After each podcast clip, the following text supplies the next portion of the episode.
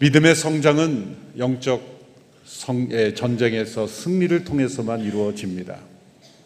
성경 지식이 증가하고 또한 예배 참석에 친숙해지고 또 봉사와 헌신이 많아진다 할지라도 삶 속에서 일어나고 있는 영적 전쟁에 대한 분별력이 없다면 그 전쟁에서 승리를 경험하지 못한다면 믿음의 생활은 깊어지지 않습니다.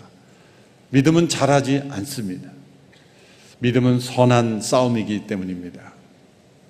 영적 전쟁에서 승리를 경험하지 못하면 우리는 하나님의 나라를 체험하지 못하게 되는 것입니다. 전쟁 중에 긴장을 풀고 경계를 늦추는 일은 있을 수 없습니다. 자만과 방심은 패배의 지름길인 것입니다. 우리의 대적은 수시로 끊임없이 포기하지 않고 우리를 쓰러뜨리려고 일하고 있습니다.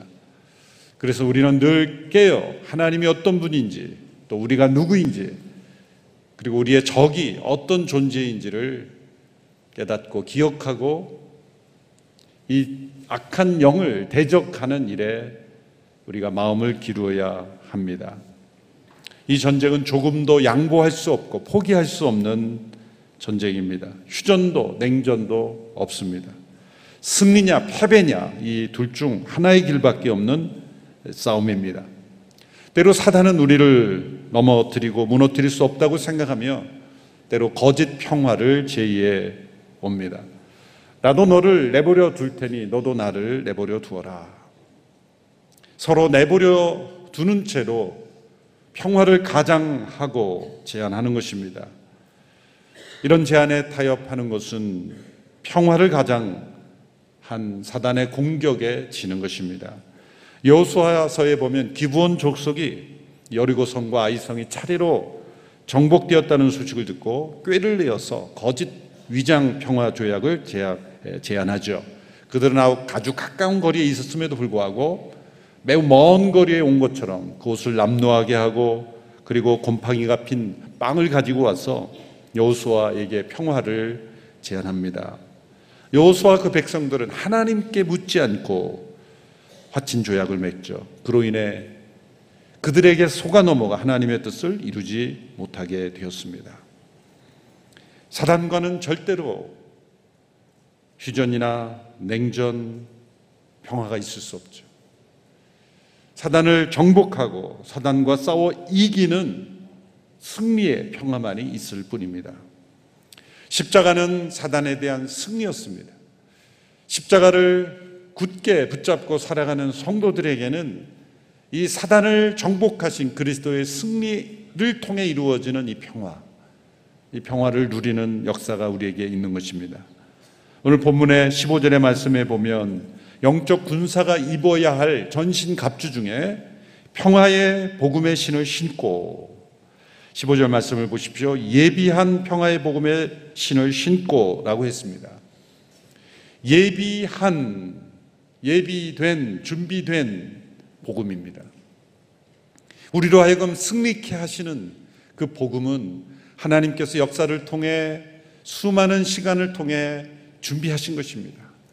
값 값진 대가를 치르고 우리에게 예비해 주신 것입니다. 얼마나 많은 대가를 치렀습니까? 하나님께서 역사를 통해 수많은 사람들을 사용하신 것만이 아니라 그 시간만이 아니라 십자가에서 희생하신 하나님의 아들의 희생.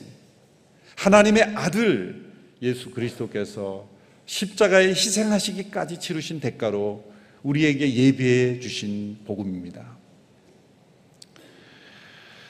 이 평화의 복음의 신을 신고 신을 신는다. 그것은 행동한다는 겁니다. 하나님께서 뜻하신 대로 행동하는 것입니다. 구원받은 성도들은 행합니다. 바람에 흔들리는 갈대처럼 이리저리 흔들리고 그렇게 넘, 넘어지는 것은 하나님의 뜻하신 바가 아니죠. 하나님은 우리를 기계적인 존재로 그렇게 우리를 움직이시지도 않습니다. 하나님의 뜻을 우리의 마음속에 넣, 이 심어주시고 우리가 그 뜻을 따라 행할 수 있도록 우리에게 역사하시는 거죠. 어떤 사람을 사단이 더 많이 공격할까요? 하나님의 뜻을 적극적으로 행하는 성도들입니다. 태만하고 게으르고 사단과 타협하며 혹은 사단의 종이 된 사람들 공격할 필요가 없는 것이죠. 그런 사람은 시험과 공격을 만나지 않습니다. 하나님의 뜻 가운데 적극적으로 행하려 하는 군사들이 쉼 없이 공격을 받는 것입니다. 이런 시험과 공격에도 불구하고 넘어지지 않고 하나님의 뜻을 행하는 자가 되려면 평화의 복음의 신을 신어야 한다. 이 성도들이 영적 군사로서 신어야 될 이 신발을 설명할 때 평화의 복음의 신이다 이렇게 설명하셨습니다. 신약 성경에 보면 이 복음을 설명하는 단어들이 신약에 나옵니다. 사도행전에 보면 은혜의 복음이다. 에베소 장로들에게 은혜의 복음이라는 단어를 썼습니다. 또 하나님의 아들의 복음이다. 그리스도의 복음이다. 구원의 복음이다. 이런 설명을 하는데 에베소서에서는 평화의 복음이다. 평화의 복음. 왜 이 평화의 복음이라는 단어를 썼을까요? 앞서 살펴본 이 하나님의 전신갑주에서 이미 두 번 나온 이 장비는 어떤 장비였습니까? 되돌아보면 진리의 허리띠였습니다. 두 번째는 의의 가슴바디였습니다. 첫 번째가 진리였고 두 번째가 의였고 세 번째가 평화였습니다. 이것은 영적으로 서로 연결되어 있는 단어들이죠. 사단의 거짓 공격은 진리로 막고 사단의 비난과 고소는 의로 막습니다. 우리가 그 진리 가운데 행하도록 이끌어 주는 것은 그 힘은 바로 평화입니다.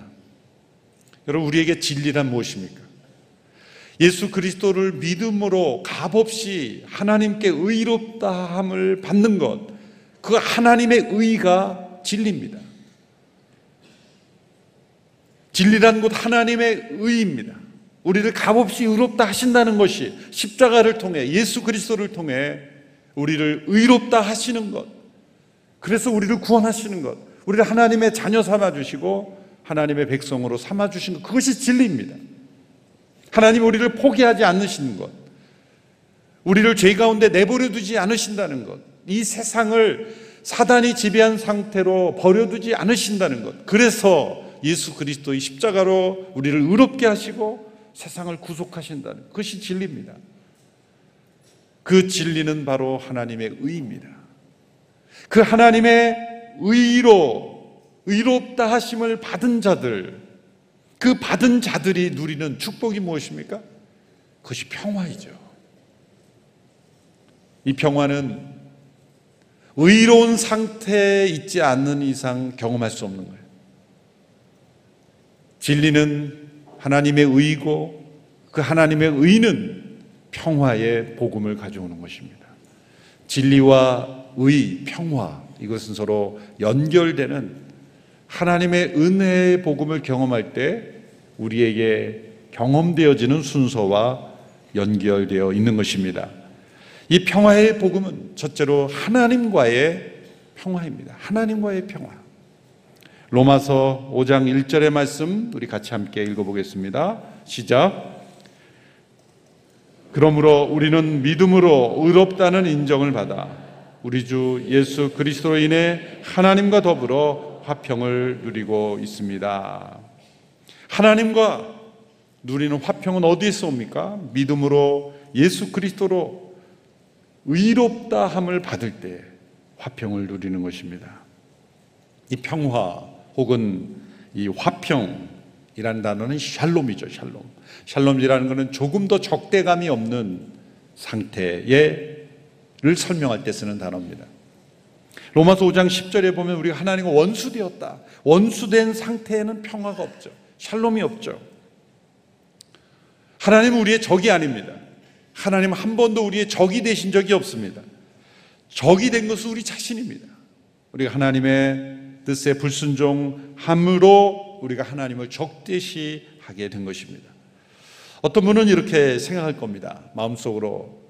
저는 하나님을 한 번도 원수라고 비난한 적이 없습니다. 나는 비록 하나님 믿지 않지만 그렇게 하나님을 적대시한 적이 없습니다. 라고 생각할지 모릅니다. 하나님께 순종치 않고 하나님을 영화롭게 하지 않는 것 자체가 하나님을 대적하고 있는 것입니다. 왜 우리 마음속에 평화가 없습니까? 의롭지 못하기 때문입니다. 우리의 스스로 추구하는 의로는 결코 우리가 평화를 누릴 수가 없습니다. 절대 진리의 기준 앞에서 의로운 자는 아무도 없기 때문입니다. 그래서 사람들이 이 평화를 얻기 위해 사용하는 방법은 어떤 방법입니까?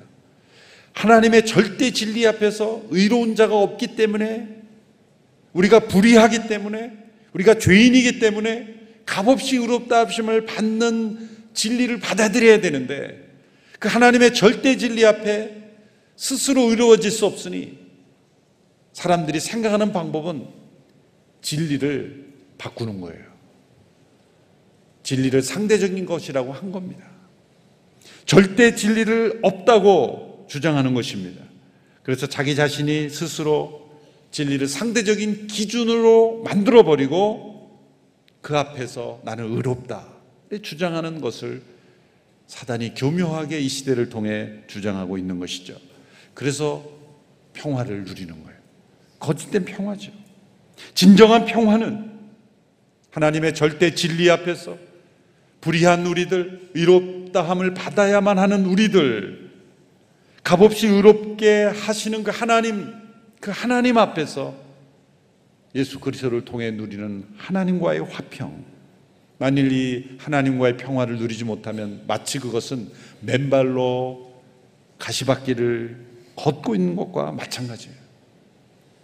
우리의 발이 이 세상의 가시들에 의해 상처나고 찢기고 피 흘리며 쓰러지는 경험을 하게 될 것입니다. 하나님과의 평화를 경험한 사람은 죽음도 두렵지 않습니다. 세상의 어떤 고통도 두렵지 않습니다. 예수 그리스도를 믿음으로 값없이 의롭게 된 자는 로마서 5장 1절의 말씀대로 하나님과 더불어 화평을 누리게 되는 거예요. 이 하나님과의 화평. 이것이 평화의 복음의 능력입니다. 두 번째, 이 평화의 복음은 자기 자신과의 평화를 가져다 줍니다. 사람이 자기 자신과 평화하지 못한 것처럼 비극적인 일이 없죠. 여러분, 우리가 많은 다른 사람과 갈등이 있는 것 같지만 가장 큰 갈등은 자기 자신과 있습니다. 자기 자신과 싸웁니다. 자기 자신과 불화합니다. 우리의 믿음의 순례의 여정에서 가장 큰 위험은 자기 자신 안에서 일어나는 겁니다.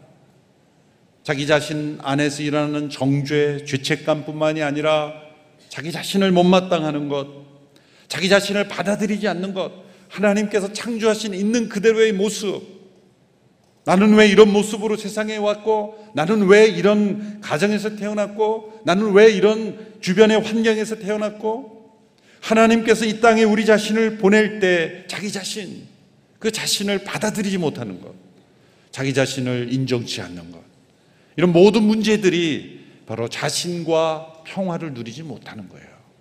끊임없이 자신과 싸우는 겁니다. 자신과 평화하지 않는 사람은 그 발걸음이 힘찰 수 없습니다. 아무리 좋은 환경, 아무리 좋은 곳을 여행해도 자신과 평화하지 않는 사람은 그 발걸음이 행복할 수가 없어요. 여러분, 왜 사람들이 혼자 있기를 두려워합니까? 누군가 함께 있고 싶어 하는 것이 아니라 다른 각도에서 보면 자기 자신과 있는 게 싫어하는 거야. 자기랑 있는 게 싫은 거야. 자기 자신과 화목하지 못하니 혼자 있는 게 싫은 거예요. 그래서 가만히 자신과 대화하기보다는 뭔가를 자꾸 보는 거죠. TV를 틀어놓고 영화를 보고 드라마를 보고 다른 사람을 만나고 많은 시간을 자기 자신의 내면의 소리에 귀를 기울이지 않고 자기 자신과 화목하지 못한 거예요. 여러분 곰곰이 생각해 보십시오. 자신과 화목하고 있습니까? 자기 자신을 받아들이고 있습니까? 하나님께서 나를 용서하신다고 했는데 자기 자신은 자신을 용서하지 않아요. 자신과 더불어 보내는 시간을 원치 않습니다. 시편 37편에 보면 여호와께서 사람의 걸음을 정하시고 그 걸을 기름을 걸음을 기뻐하신다 그랬어요. 그 마음에 하나님의 법이 있으 그 걸음이 실족함이 없으리로. 이러한 사람은 바로 자기 자신과 화목한 사람입니다.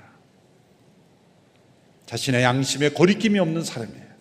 하나님의 법대로 걸어가는 사람은 자기의 양심에 거리낌이 없고 사단의 공격을 받지 않고 자기 자신 안에서도 평화를 누리는 거예요. 평화의 복음의 능력입니다. 자신과 평화를 누리는 것. 세 번째는 다른 사람과 누리는 평화이죠. 다른 사람과 함께 누리는 평화. 로마서 12장 18절의 말씀입니다. 같이 읽겠습니다. 개혁개정 번역으로 시작. 할 수 있거든 너희로서는 모든 사람과 더불어 화목하라. 할 수 있거든. 그러니까 참 우리의 연약함을 인정해 주시는 것 같아요. 할 수 있거든. 모든 사람과 더불어 화목하라. 왜 그렇습니까? 그리스도께서 우리의 화평이시기 때문이에요. 에베소서 2장 14절의 말씀 그리스도는 우리의 화평이시니 자기의 육체로 둘을 하나로 만드신 분이기 때문입니다. 때로 다른 사람의 죄와 문제로 그 평화가 깨질 수도 있어요. 또한 내 자신의 편견과, 편견과 오해와 고집 때문에 다른 사람과의 평화가 깨어질 수도 있어요. 중요한 것은 평화의 복음은 그리스도의 십자가는 깨어진 둘을 하나로 만드시는 능력이 있다는 것이죠. 만약 하나님과의 평화를 누리고 내 자신과의 평화를 누리는 사람은 다른 사람과도 평화를 누리게 됩니다. 이것은 열매죠. 이것은 영적인 순서입니다. 하나님과의 평화, 자신과의 평화를 누리지 못하는 사람 절대로 다른 사람과 평화를 누리지 못해요. 다른 사람과 다툼과 분쟁이 끊이지 않는 사람은 반드시 자기 자신과 평화를 못 누려요. 그리고 그 깊은 곳에는 하나님과 평화를 경험하지 못한 거예요. 골로새 3장 15절의 말씀 같이 읽겠습니다. 시작. 그리스도의 평강이 여러분의 마음을 지배하게 하십시오. 이 평화를 위해 여러분은 한 몸으로 부르심을 받았습니다. 또한 여러분은 감사하는 사람이 되십시오. 그리스도의 평강이 우리의 마음을 지배하게 하라. 예수님은 자신을 배반한 이들과도 평화의 관계를 유지하셨어요. 평안을 너에게 주노니 곧 나의 평안을 너에게 주노라. 세상에 있는 사람들을 사랑하실 때 끝까지 사랑하셨다는 말씀은 무슨 말씀입니까? 자신을 배반하고 십자가로 넘겨준 제자들과도 예수님은 평화로우셨다는 거예요. 원수된 이들과도 평화를 누리셨다는 거예요. 그들을 향해 분노하거나 미워하거나 복수하지 않으셨다는 거죠. 어떻게 이럴 수 있습니까? 예수님 하나님과 평화를 누리신 거예요. 자신과, 자신과의 평화를 누리신 거예요. 그리고 제자들과 그들과의 관계에서 평화를 누리셨다는 거예요. 이런 평화의 복음의 능력 으로 준비된 신을 신는다는 것. 그 평화의 복음으로 준비된 그 신을 신는다는 것은 어떤 삶을 의미합니까? 어떤 축복과 능력이 우리에게 임합니까? 첫째로 두려움 없는 담대함이 우리에게 생깁니다. 컨피던스. 여러분 전쟁에서 군사들이 제일 무서운 것은 무서움 그 자체죠. 적이 무섭다는 게 아니라 자기 안에 있는 두려움이 더 무서운 겁니다. 사단은 우리의 마음속에 있는 이 담대함을 잃어버리게 하기 위해서 끊임없이 두려움을 우리에게 심어주고 우리 마음속에 있는 평화를 빼앗아가는 것이죠. 사도 바울이 왜 이 평화의 복음의 신이라고 강조했습니까? 역사가들이 로마 제국이 많은 영토를 정복하고 또 국방력이 강력했던 것은 이 신발이 좋았다라는 지적이 있죠. 고대 전쟁일수록 이 손발로 다 싸우지 않습니까? 첨단 무기가 없기 때문에 이 군사들의 손발이 곧 무기예요. 튼튼한 발, 굉장히 중요한 거죠. 그런데 육신의 발은 튼튼한데 그 신이 튼튼하지 못하면 어떻게 싸울 수 있겠어요? 적들이 그 바닥에 나무 조각이나 모치나 그 방어 장치를 해놓으면 어떻게 달려갈 수 있겠습니까? 그래서 튼튼한 신발, 로마 군인들이 칼리가라고 하는 바닥이 금속으로 되어 있는 아주 튼튼한 그 샌들을 신고 전쟁을 했다는 거예요. 그래서 어디든지 밟고 지나갈 수 있는 담대하게 두려움 없이 어디든지 뛰어다닐 수 있는 그런 로마 군인들의 신발이 큰 기여를 했다. 그런 것을 읽어본 적이 있습니다. 평화의 복음의 신을 신는 성도들은 그 평화의 복음으로 인하여 담대한 겁니다. 죽음이 가져오는 두려움, 어떤 고난과 상황과 사람들이 가져오는 두려움으로부터 자유한 그 담대함, 그것이 우리에게 영적 전쟁의 승리의 능력이라는 거예요. 두 번째로 평화의 복음에 신을 신을 때 우리에게는 하나님께서 우리에게 주신 그 사명을 수행할 수 있는 그런 기동력, 사명을 힘있게 행할 수 있는 기동성이 우리에게 생기는 거예요. 모빌리티. 여러분 구원받은 성도들 평화의 복음으로 신을 신은 성도들의 그 발걸음은 힘찹니다. 전쟁에서 나가 싸우는 군사의 발걸음과 쇼핑몰에서 쇼핑하는 사람의 발걸음은 다른 법이죠. 포로로 끌려가는 군사의 발걸음과 승리의 개선 행진을 하는 발걸음은 다른 것입니다. 이 발의 움직임은 우리의 뜻과 힘을 보여주는 것입니다. 그래서 길에서 뒤에서 사람들이 그 걸어가는 그 발걸음을 발만, 발만 열심히 살펴보면 아, 저 사람은 인생을 힘있게 살아가는구나. 저 사람은 목적 없이 살아가는구나. 이렇게 발걸음만 봐도 어느 정도 느낄 수 있잖아요. 예배의 자리로 나오는 우리 성도들의 발걸음을 보면 한 주 동안 군사로 살았는지 포로로 살았는지 승리했는지 패배했는지 하나님만 아시죠? 우리의 발걸음이 힘 있는 하나님의 사명이 담겨 있는 발걸음. 복음을 전하고 영혼을 사랑하고 우리의 발걸음 한 걸음 한 걸음이 힘 있을 때는 언제입니까? 하나님의 사명과 연결되어 있는 이 기동력 있는 군사들이 언제 어느 곳에 전쟁이 일어나도 달려갈 수 있는 그 준비된 기동력. 하박국 3장 19절의 말씀에서 하박국 선지자는 이렇게 고백했죠. 같이 읽어보겠습니다. 시작. 주 여호와는 나의 힘이시라 나의 발을 사슴과 같게 하사 나를 나의 높은 곳으로 다니게 하시리로다.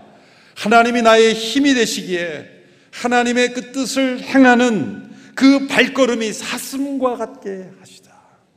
그래서 그 발걸음이 힘이 있어서 높은 곳을 뛰어갈 수 있는 그러한 발걸음이 되게 하신다는 거예요. 영적 군사는 그 발걸음이 사슴과 같습니다. 왜? 평화의 복음의 신을 신었기에. 그 발걸음이 힘찬 것입니다. 세 번째, 평화의 복음의 신을 신은 성도들은 이 복음의 진리 안에서 누리는 이 자유함, 이 유연성이 있습니다. Flexibility. 여러분 복음의 진리 안에는 자유가 있어요. 진리가 너희를 자유케 하라 그랬죠. 이 복음의 진리 안에 자유한 성도들은 유연성이 있어요. 여러분 1차 물론 역사적으로 평가가 다르게 할 수 있습니다. 제가 읽은 책에서는 1차 세계대전 때 영국이 어려웠던 이유는 지휘관들이 대부분 이 기병대 출신이었다는 거예요. 그래서 이 기병대로만 싸워야 된다는 생각에 집착했다는 거예요. 그러다가 어렵게 됐다는 거예요. 2차 세계대전 때는 프랑스가 어려워졌죠. 근데 그 프랑스의 어려움은 이 마지노 선, 마지노 선을 너무 집착했다는 거예요. 이 마지노 선이라는 게 이제 모든 적들이 전진을 막을 수 있도록 마지막 그거를 지키는 그 선을 의미하는 거죠. 근데 프랑스의 멸망을 가져올 뻔했던 것이 마지노선을 고집한 거였다는 거예요. 드골 장군이라는 유명한 장군은 움직이는 전쟁이 돼야 된다. 이 마지노 선에 집착할 필요가 없다. 탱커가 차량으로 움직여야 된다. 받아들여지지 않았다는 거예요. 역사적으로도 그렇지만 영적으로도 마찬가지입니다. 하나님께서 구약의 율법을 이스라엘 백성들에게 주셨죠. 유대인들이 결국 예수 그리스도의 복음을 깨닫지 못한 것이 율법에 대한 집착, 경직된 사고, 복음이 가져오는 그 평화 안에서 누리는 진리 안에서 누리는 자유, 유연성이 부족한 거예요. 여러분 진리 안에 평화를 누리는 성도들은 유연합니다. 비본질적인 것에 집착하지 않습니다. 공동체 안에서도 진리 안에서 진리를 각자 원하는 대로 흔드는 유연성이 아니라 진리 안에서 모든 것을 질서 있게 하면서 누리는 유연성. 진리를 고수하고 진리를 보수하되 그 진리를 현대의 옷으로 입히고 전하는 유연성. 과거에 사용한 익숙한 고정된 방법을 고수하고 고수하는 것이 아니라 진리를 지키되 진리가 전해지고 진리 안에서의 그 유연성을 누리는 것. 영적 군사가 누리는 능력인 것이죠. 성도들은 영적 군사로서 죄와 사단을 대항하여 싸우되 이 발이 튼튼해야 되고 이 발을 보호하기 위해서 평화의 복음의 신을 우리에게 예비해 주셨다고 말합니다. 왜 이 평화의 복음의 신을 신은 그 성도의 궁극적인 목적은 뭡니까? 그 신을 신은 발로 사단을 밟아야 하기 때문에 로마서 16장 20절의 말씀 함께 읽습니다. 시작. 평강의 하나님께서 속히 사단을 여러분의 발 아래서 짓밟히게 하실 것입니다. 우리 주 예수의 은혜가 여러분과 함께 하기를 빕니다. 저 교활한 사단의 머리를 깨뜨리고 짓밟기 위해서 우리는 이 복음의 신을 신어야 합니다. 그 복음은 평화의 복음입니다. 하나님과 화평한 자, 자기 자신과 화평한 자, 다른 사람과 화평한 자는 이러한 능력을 얻습니다. 담대하게 그리고 두려움 없이 힘있게 하나님의 사명을 수행하는 그런 영적 군사로 승리하는 저와 여러분이 되기를 축원합니다. 기도하겠습니다. 살아계신 하나님 우리에게 평화의 복음을 예비해 주시고 그 복음의 신을 준비해 주셨으니 그 복음의 신을 신고 승리하는 저희들 되게 하여 주옵소서. 날마다 사단을 그 발로 밟고 승리케 하여 주시옵소서. 맨발로 숲속을 뛰어다니며 위험한 발걸음이 되지 않게 하여 주시며 세상의 모든 사단이 놓은 그런 트랩과 그런 모든 공격들에 우리의 발이 상처 입지 않게 하여 주시고 우리의 발걸음 발걸음이 힘있게 강건하게 능력 있게 되도록 주께서 예비해 주신 평화의 복음의 신을 신고 이 세상을 힘있게 걸어가게 하여 주시고 힘있게 달리게 하여 주시고 주께서 기뻐하시는 일에 온전히 달려가는 우리의 발걸음이 되게 하여 주시옵소서. 예수님의 이름으로 기도하옵나이다. 아멘. 다 같이 자리에 일어나셔서 함께 봉헌 찬양 드리겠습니다.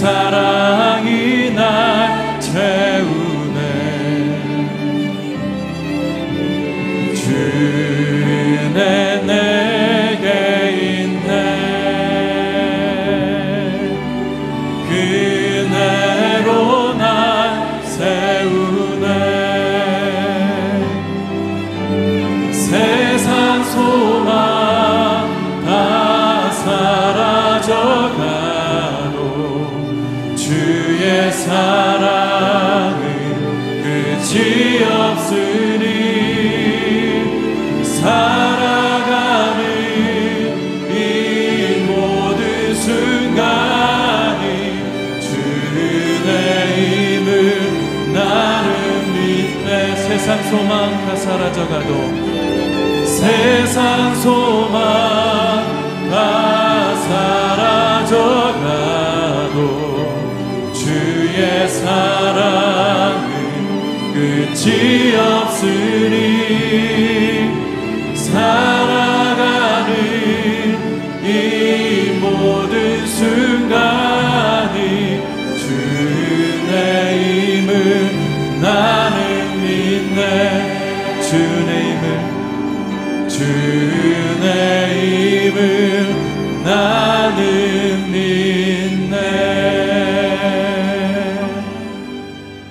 하나님 2천 명의 선교사를 파송하는 은혜를 온누리 교회에 부어 주셔서 감사드립니다. 하나님께서 예비하여 주신 복음의 신을 신고 영적 전쟁에서 승리하는 온누리 교회와 모든 성도님들 되게 하여 주시옵소서. 주신 물질에 감사함으로 예물을 드립니다. 주님의 나라와 선교를 위하여 마음껏 사용하여 주시옵소서. 지금은 우리 주 예수 그리스도의 은혜와 하나님의 극진하신 사랑과 성령님의 감화 교통하심의 은혜가 이제 복음의 신을 신고 승리의 삶 살아가기로 결단하는 오늘 예배드리는 모든 성도님들과 그의 가정과 자녀와 일터 위에 병상에서 예배드리는 환우들과 오늘 전 세계로 파송된 모든 선교사님들과 그 가정 위에 이제로부터 영원히 함께 계시기를 간절히 축원하옵나이다. 아멘.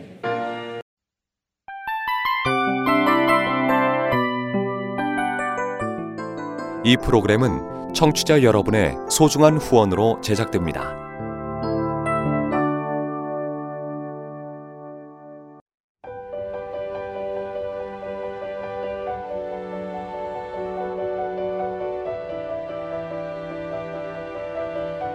세상에는 수많은 교회들이 있지만 더 깊이 있는 말씀 강해를 찾기 위해 크기로만 교회를 선정하지 않습니다.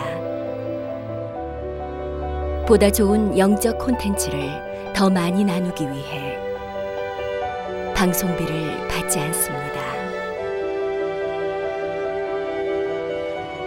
1년 365일 복음만 전하고 싶어서 우리는 광고를 하지 않습니다. 온누리의 복음을 땅끝까지 CGN TV와 함께 땅끝 선교사가 되주세요.